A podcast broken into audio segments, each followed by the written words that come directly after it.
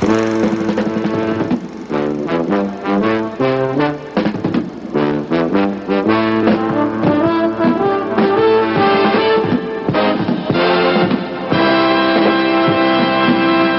everyone, to Watch Challenge. At each episode, we challenge ourselves to find and watch a film of a particular type, and then we report the results back to each other and you find listeners as well. My name is Aaron Spears. And I'm Mike Went. This episode's Halloween theme challenge is Giallo films. And boy, Aaron, I'm going to have to say, of all of our episodes so far, this was the most challenging. oh, really?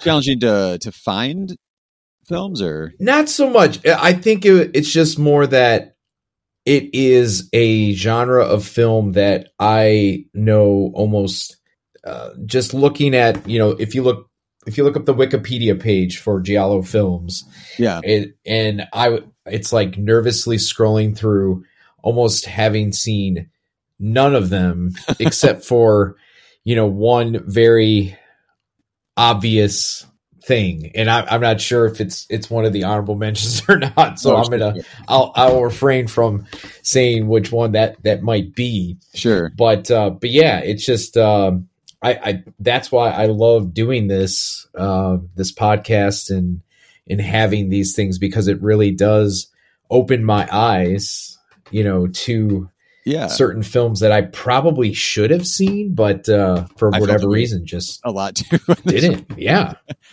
I I really only I really only got into horror in general. I would say as like giving it some serious thought within the last maybe four or five years. Yeah, and I don't I don't know why because I had friends in film school. Again, like I was doing, I was on the the history side of it. Um, wasn't doing production, but I had friends who were just like, "You got to watch Suspiria, you got to watch Phenomena," and I watched some of these. Not that those are giallo, but like, sure. Um, well, actually, no, I think there is some some crossover with Suspiria. I think I've seen that on a few different lists. But um, yeah, I was like around some, but like it just never grabbed me until uh, a couple years ago with actually one of the ones I'll mention. I was like, oh, I know, I should have owned that one already. I should have seen it. So I just blind bought yeah. Arrow Video, and I was like, holy shit, this is amazing. I don't know if on my blind spot for giallo films comes from not enjoying Italian neorealism when I had to study that in college. Mm-hmm. And maybe I just wrote off all Italian films unfairly? I don't know.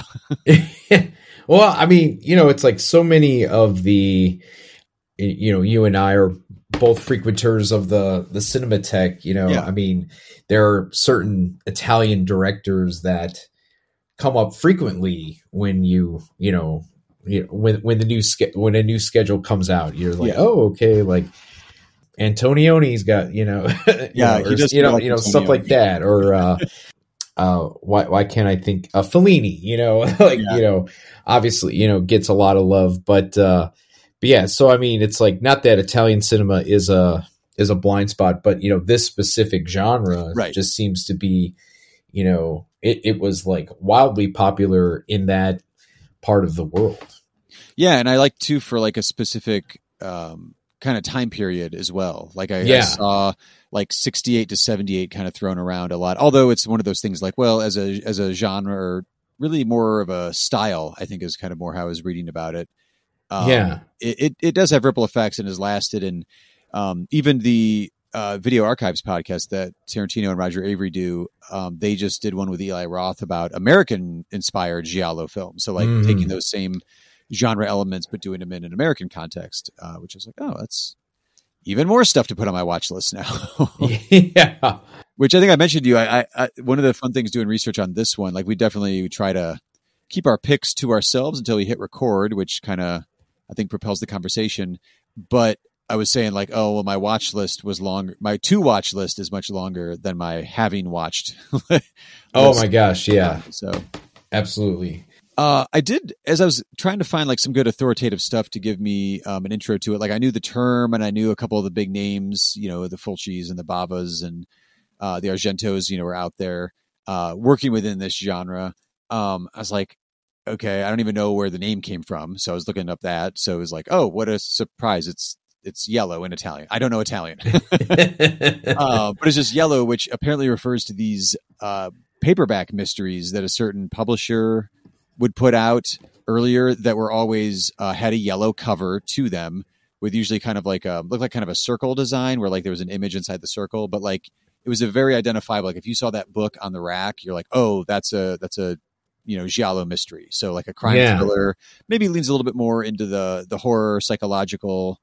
Some of it seems kind of slasher or proto slashery as well. Yeah. Um, and then of course because of the way naming conventions happen with people writing in English, um, spaghetti westerns are a thing. So now these become known as spaghetti slashers. And I was like, I don't think I like that title as much. I think I like giallo.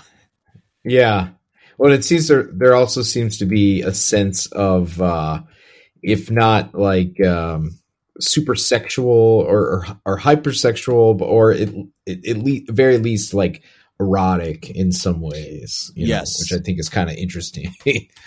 Yeah, some of the uh, stuff I was reading on, I was like, okay, this really okay. Brian De Palma is a big fan of oh yeah. genre, yeah, because uh, a lot of what they were describing is stuff that I hadn't seen from this genre, but I've seen from from Brian De Palma's output, especially early De Palma. I was like, oh, okay, yeah, that's that's what he was watching and interested in. Yeah, and I, I think like a good, um, you know, and I'm sure, um, I'm not sure if if Eli Roth, uh, you know, in Tarantino when they did this podcast, if they if they talked about like one of the more recent films that kind of emulated this style uh, was uh, Last Night in Soho, uh, the Edgar Wright movie that came out last year. It, it, have you seen that one, Aaron? I've seen the film. Yeah, yeah, yeah. It, you know, definitely has like some Argento vibes, and uh, you know, it has like a little bit of that slasher, but then there's also like a little bit of like eroticism, but it's it's not overtly, but uh, I actually that was one of my favorite movies of of last year. You know, maybe that it should have inspired me to look at some of those back then, but uh, I'm I'm usually about like the films of the moment. right, right, right.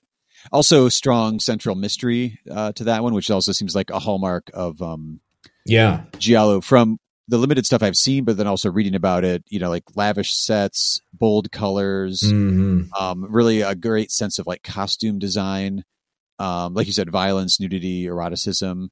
I, the ones that I've seen as well, one of the things that's, and I don't know if this is true for the whole genre, but a lot of POV shots because yeah. the central mystery is who is the killer. And they set it up with maybe you see an element of like you see like a gloved hand or like you know uh, or the hand holding the knife or the footsteps or something. Yeah, but switching to POV shots allows you to not even get to see a silhouette. Is it does it look like a man or woman, tall, short, whatever?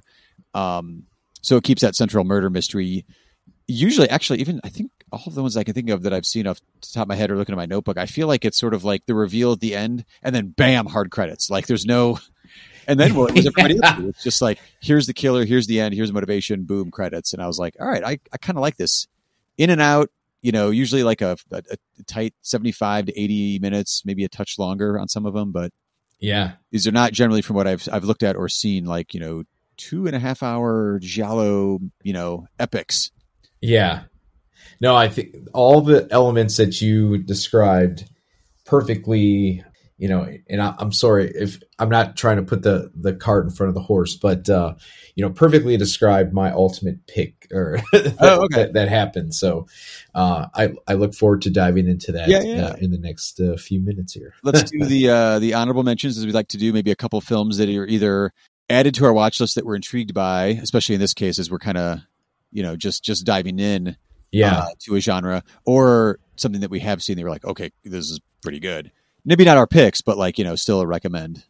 Um, one that I was trying to find, and I'm sure I just I just have to do a little deeper dig, but it's one that I I definitely want to check out. Is called Killer Nun from 1979, uh, which is a nunsploitation uh, for horror film. Um, and it says it, it follows a nun after recovering from brain surgery grows increasingly paranoid that her health is again declining. Uh, um, and it so like she starts indulging in opioids and uh, spirals into addiction and madness with violent consequences. Huh. To me, that sounds like a fun time. Strong title, and the poster's pretty killer. Looking at that. Oh right my now. god, yeah. yeah. Um, they even censor the uh, you know the butt crack. yeah, the, yeah, yeah. So I was, I was going to say that. Um, so one of the ones that I ended up picking. Well, I'll talk about that one in a second. Because that's actually my pick for this one. But sure, the titles, the titles and the posters, man. I, oh I was just yeah. through some lists, just going like, oh my, like uh, the three I wrote down, and I, I, I hopefully these are not uh, any overlap picture, but a suitcase for a corpse, blood-stained butterfly, yeah, and then one that was called Death Walks on High Heels. I was like, God mm. damn, these are these, they know how to name a movie over it. Yeah, over in Italy. Holy cow! The first one I wanted to do, just a quick shout out in my honorable mentions, would be the first one of these uh, these giallos that I actually watched. It, it was a, a blind buy from Arrow Video uh, a few years back, and it's an Argento film. It's actually his first movie that he mm. uh, his debut feature film, The Bird with the Crystal Plumage. Interesting. It was one of those that I was like, man, I, I that movie's been recommended to me so many times over the years. I'm just buying it. All right, I'm going to throw it on the money. I'm grabbing the Blu-ray. It has a I didn't get all the way through yet, but it's got a commentary with like you know a giallo film historian. I was like, oh my god, he's rattling off titles that I'm just taking notes. Like, gotta find that, gotta find that, gotta find that. um, so it's from 1970. Again, uh, Dario Argento, his debut, but it's also got uh, Tony Musante in it, who I love as an actor. And I think Criterion featured like uh, him as like they had one of those like kind of playlists. Here's like seven or eight of his films. Yeah, a little while ago. Uh, he did one called The Incident, where he and Martin Sheen are two like youth hoodlums that kind of basically hold hostage, not literally hold hostage, but via terror, uh, all members of a subway car. It's like a black yeah. and white movie. Um, oh my god, it's so tense. But he he stars in this one as a guy. He's an American, I believe, or he's at least English speaking. More on that in a second. Uh, I think he's an American writer. Um, he's vacationing in Rome, and he's see he witnesses a black gloved assailant dressed in a raincoat uh, murder someone like at an art gallery. So then he's you know he's a writer, so he's intrigued by the mystery and he's trying to solve it. But it's also within kind of high-ish society around like the art world. Um, yeah, in Rome at this time period, and you know it's all, all all the hallmarks we already mentioned are kind of like already there in this 1970 Argento film, his debut, as I mentioned, and you know, damn, it's like one of those early ones mentioned is like really kickstarting this genre. It's crazy. You know, he's uh he's now in his 80s, and um, just uh, just this past week, uh, in a theater local here to Ohio in Akron, they were mm-hmm. just playing it called Dark Glasses. Um, I unfortunately I didn't get to catch it, but I mean, for some reason, I I was under the assumption like he was retired or you know he was just of the age where he wasn't making films yeah, anymore. Yeah. But um, hey, he's still around and kicking. I mean, that's that's I, I think that's pretty awesome. Like when you see uh, some of these uh, aging directors still, still putting it. out putting out films. I mean, yeah, yeah. pretty awesome. Absolutely. Uh, did you have any other honorable mentions, Mike? Anything? Else? I uh, all right. So there's one other one that I'm definitely adding to my list, just okay. because once again of the title. Uh, right. But uh, so sweet, so perverse. Um, so uh, you know, it tells the story of a wife who plots to get rid of a rich and errant husband, but is herself the victim of her accomplices. Um, I don't know. It's just so many great titles, so many the, the posters alone. I, I don't know, but uh, I don't know. I, I mean, I, I could have easily said Suspiria, you know, for one of the honorable mentions, and you know, and obviously that's that's probably one of the most, you know, that, that that's the one that I that I knew the best. But mm-hmm. uh, I, you know, once again, I got to expand outside of that that little bubble. Yeah, yeah, yeah. and I've noticed too uh, when I was searching for where th- some of these things are being shown at. Um, there's a few that are kind of bouncing around on Shudder, but I was finding a lot once again on Tubi. Yeah, because they just deep dive for uh, you know some of these um, I don't know like deeper archive uh, titles. Uh, Absolutely, yeah. There um, and also on uh, give or take a few on on Amazon, but also some rental fees included there. But you had mentioned, do you want to talk about this with your pick, Mike, or do you want to talk about it now with the idea of like, are we watching these in dubbed in English, or are we watching these in the original Italian with English subtitles? Yeah, I I guess I'll, i can just dive into uh, the film that I ended up picking. Um, and one of the, th- you know, before I guess I reveal the title, it's like I noticed by you know, in Wikipedia, obviously, is always like such a help with with episodes. Um, but uh, I noticed that almost every every one of these titles has an alternative title um, that it's known as. Um, and when I first found the the film that I ended up picking, which is uh, the Italian title, is uh, "The Girl Who Knew Too Much" by Mario Bava. The supernatural powers of the evil eye claim still another victim. Its malevolent enjoyment of tantalizing torture hangs threateningly over John Saxon, Letitia Roman, and Valentina Cortese. Oh, she was always against me. She hated me. Madness. And the maddening aura that destroys reason fills their every breath with the smell of death.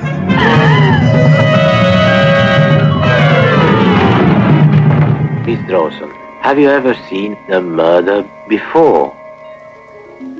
No, no, I've never seen anything like that. Never. Oh, stop playing games, will you, Landini? I don't know what you're trying to do, but I know that you're you're involved in this. Perhaps Nora has seen the killer. But how do we know that he hasn't seen her? The evil eye, like relentless tides, reaches out for them. And they defiantly hold ecstasy and horror in their arms and touch lips with terror while the evil eye watches their every kiss and invades their subconscious. Widely considered the first Giallo film. So mm. I figured, like, when I went into this, if I was kind of, if this was a big cinematic cinematic uh, blind spot, I should just start from the beginning, from, yeah. right from the horse's mouth. But uh, where I found it first was on the Roku channel where they had a uh, English language version, uh, which is called The Evil Eye, and uh, that was so I watched that, but then I found on YouTube I was able to find the Italian version, um, and I prefer I much preferred the Italian version. I thought the you know the English versions. I'll explain in a second what some of the differences are. Okay. But um, so basically, this film it follows this uh, you know this very beautiful actress. Her name's Letitia Roman, uh, who was she had like a pretty good run there in the '60s, but beyond the '60s, uh, she retired from acting, and she uh, actually became um, a realtor in Hollywood. I guess oh. was a very like well-known realtor until she retired like about 10 years ago. But this is uh so basically it, it's about this you know you have this young woman she's on a plane she's already like she like runs into this like odd man on the plane who's trying to sell her cigarettes and uh, all this stuff. And you, you find that the cigarettes are laced with marijuana. So like that's already right away like she's like you know, her first impressions of going to, you know, she's taking this trip and she's just like, you know, already like something's going wrong. Like she's yeah. like kind of afraid that she's going to get caught with these cigarettes laced with marijuana. Uh, but then uh, she ends up going to uh, stay at this at this house, and um, she's going to visit an aunt, basically. And I think you know she meets the aunt, and within like five minutes the aunt uh, passes away. So it's like her trip is already starting on this bad note. She oh, had yeah. this weird interaction with the guy. Aunt dies, and then uh, so one night she's just like walking walking out around the the compound of this. You know, it, it's kind of like almost like a it's a hotel, but it's like a very nice hotel. It's almost like a castle. Um, she notices this this woman is uh, screaming in pain, and has like a knife in the back of her head, and um, slowly but surely she starts to unravel this whole plot in which the women who are being killed it's like an alphabetical order by their last name. So the first woman was an a the next woman's a b and her last name starts with a d.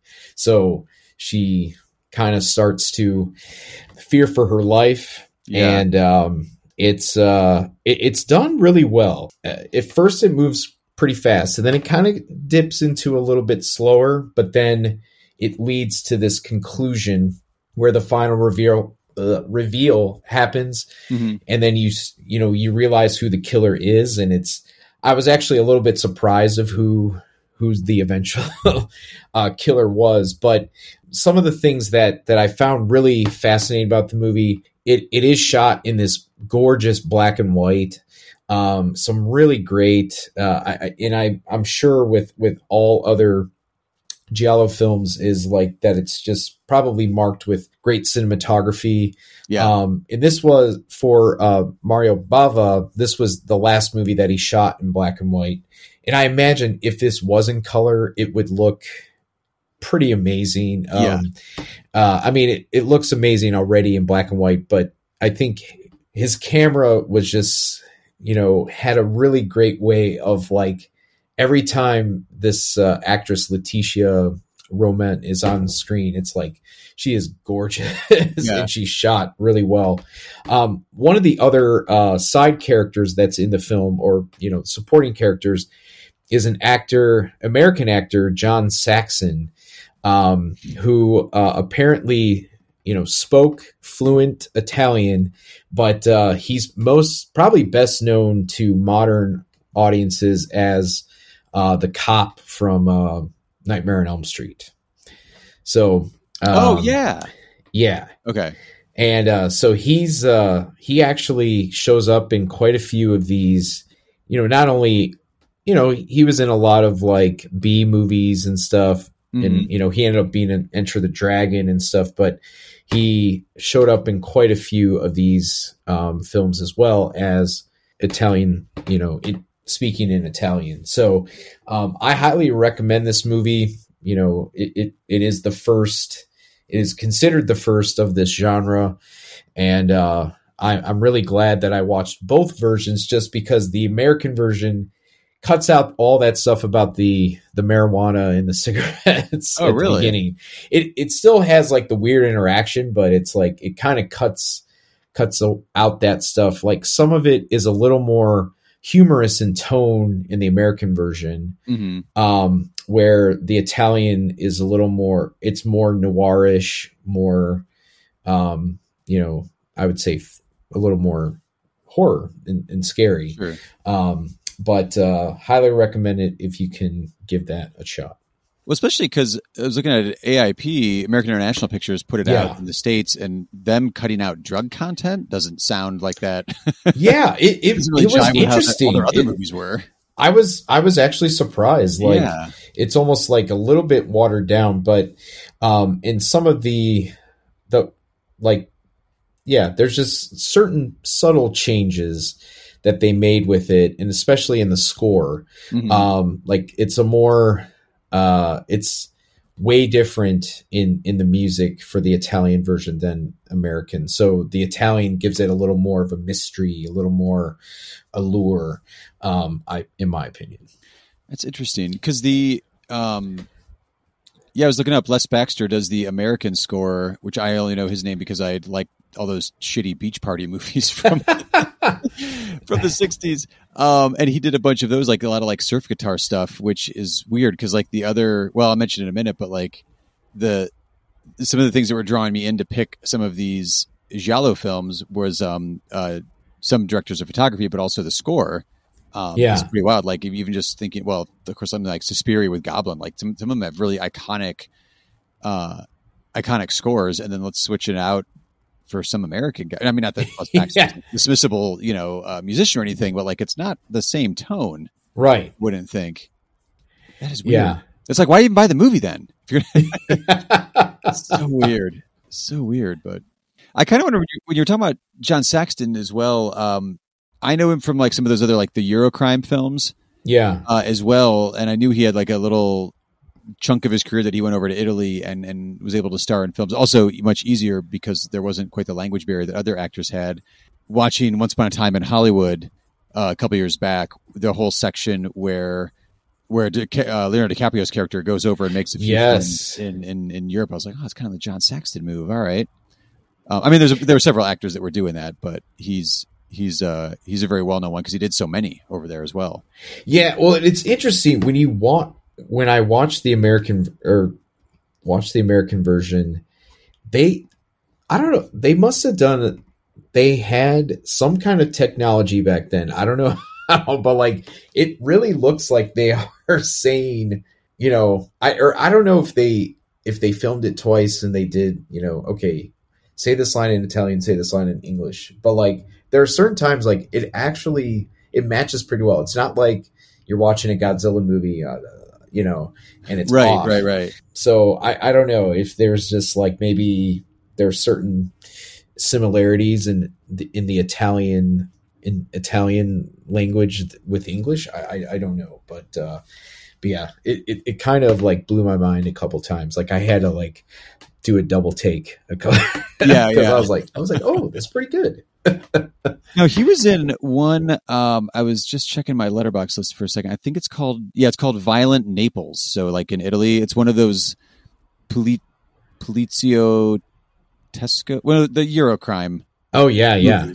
And he he was he's in that one, and I don't remember if it was in like extras on that DVD. I bought like a three pack, and he's in two of the three Italian like crime movies. But yeah, but they were saying how it was kind of like what you were saying. Okay, take two is like everybody say it in English, and they would just do it phonetically. yeah um, with folks that they didn't know English too well, which is why you'll see like if you really watch them too, it sounds like you were doing the same thing I was doing. You're watching like, oh, those lips do match up, but it's not a lot of. I mean, even if they're somewhat dialogue heavy, they cut away from the person who's speaking. A yes lot. Like you'll see like a maybe a, a, word or two as they're talking, then it's a reaction shot, a, a master shot. Like so, it kind of bounces around camera wise. Um, so I think it kind of covers up when it doesn't exactly yeah sync up. Maybe like it's a little way to hide it a little bit, but that would be an interesting documentary about interviewing the people who had to dub. Oh, God, yeah. Yeah, because there were people that were known as like um uh, I'm totally drawing a blank on actors there, but like you know if you were like if you're watching a Marlon Brando movie in Spain in like the 60s and 70s, there was somebody in Spain who was who did the Brando who voice. knew? Yeah, who were like known as the Brando there. Um, yeah, Well, yeah. that develops. I will say uh, this Letitia Roman. Uh, it said that she, because like basically her her film debut was with uh, Elvis Presley and GI Blues, but she was often used a lot of times um, for Hollywood films when they were dubbed because she spoke uh, fluently five different languages. Oh wow, okay, Um, damn. including Italian and you know French and Spanish and stuff. So it's like I don't know. She sounds like like the most fascinating person, but like Yeah. you know her filmography stopped Yeah. in uh let's see, let me look here again. Yeah, sixty seven was her Wow, very quick. last uh thing, and it was the Big Valley on TV. Oh.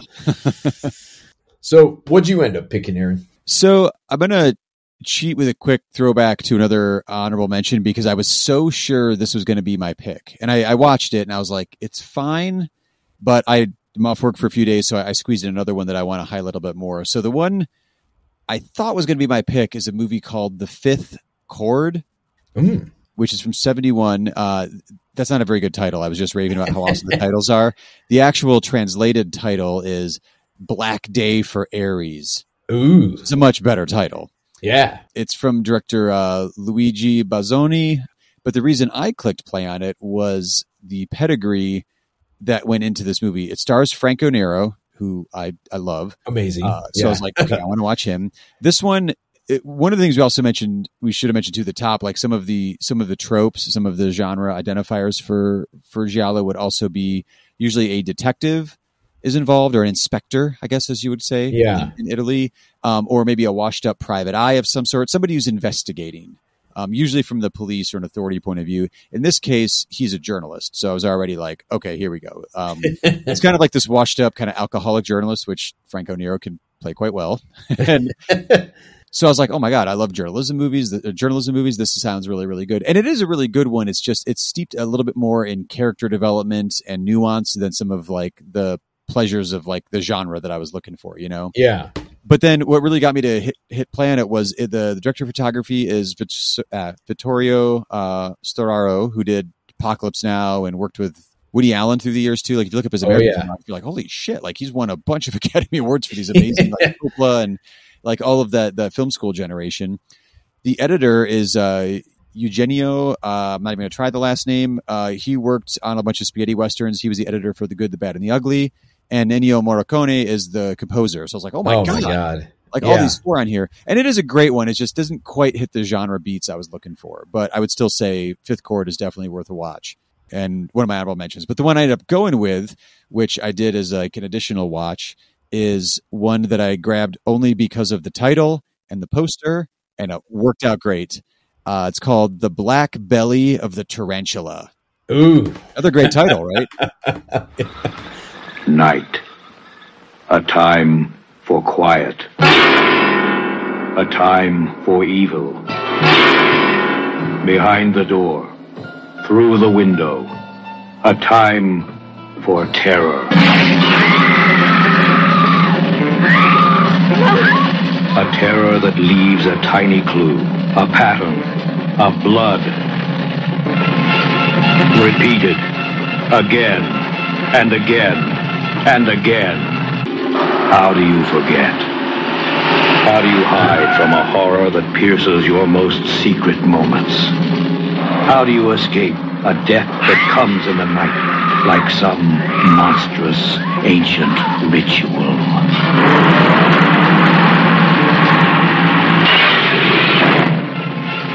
MGM presents The Black Belly of the Tarantula. A gothic tale of terror and death.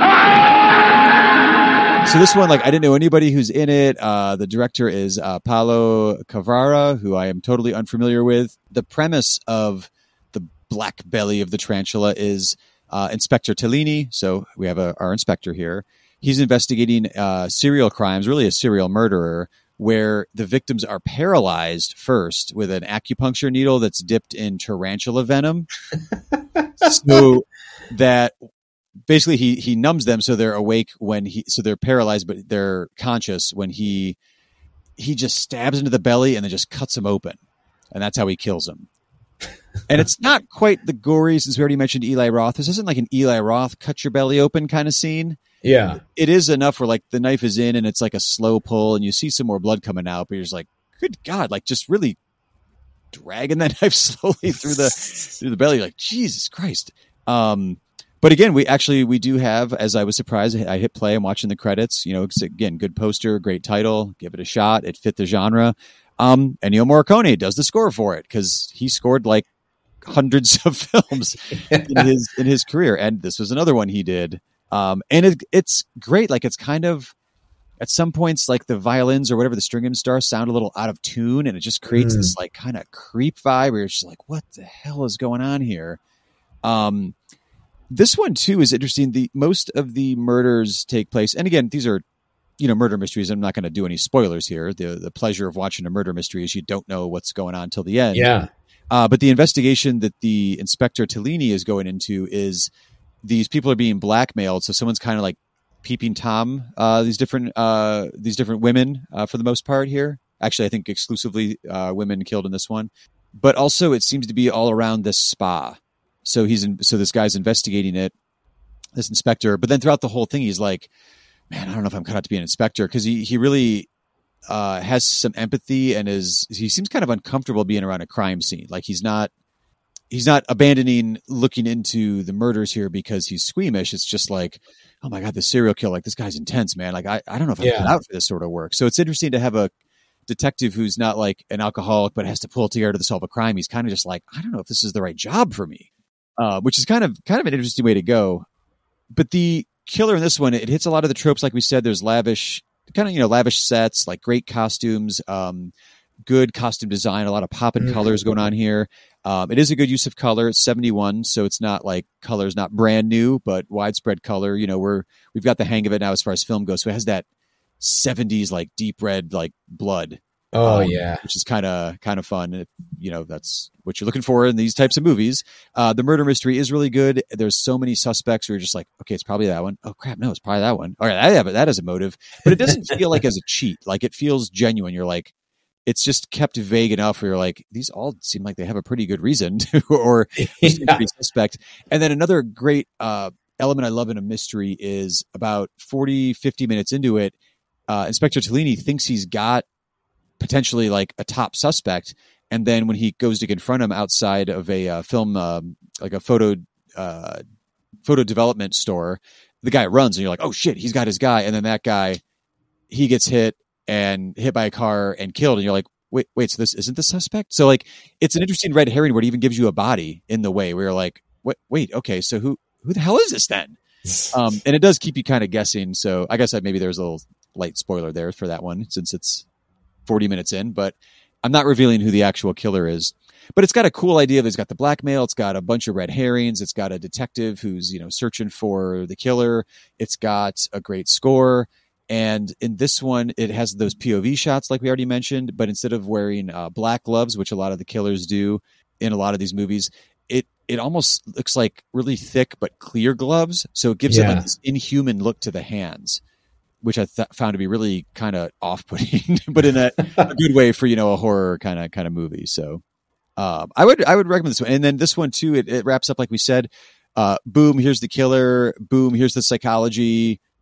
Boom! Credits, and we're just yeah we're done. We're in and out. This one's maybe like 90 minutes, so it's a little bit longer, but it's got a lot more suspects it's playing with. So yeah, I, I forgot to like uh, mine was 86 minutes okay. i think you yeah. know so like it was just like a boom boom boom get it yeah none of these are overstaying their welcome yeah. Uh, at all uh, yeah highly, highly recommend uh, the black belly of the tarantula that one um, definitely would get me to check out either more stuff that those actors are in or more stuff that that director did um, i didn't really do too much of a uh, deep dive into his career uh, Paolo Cavara just because I finished watching it about 35 minutes before we started.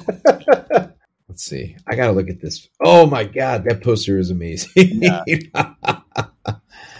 not too, like, I'm not a big spider fan, but I would say you do see a tarantula or two in there. There's actually a, a like, I don't know what a scientist would be that studies spiders, but there's a scientist that Inspector Tellini goes to interview for a little bit. And it turns out, um, these like glass boxes that these spiders are shipped through like the I guess through customs they come in via the you know planes. They're like they're flown in yeah. research purposes. And it turns out the um what looked like sand on the bottom of how they're transported is actually cocaine. Um so I was thinking at one point I was like oh my god are we gonna have a coked up tarantula in this movie? Which we, we don't unfortunately. Um but it hints at like a broader um bit of crime going on as well within the story. Because now you've got like this you know spider scientist for lack of a better word who's also like implicated in drug smuggling because it's the 70s you know.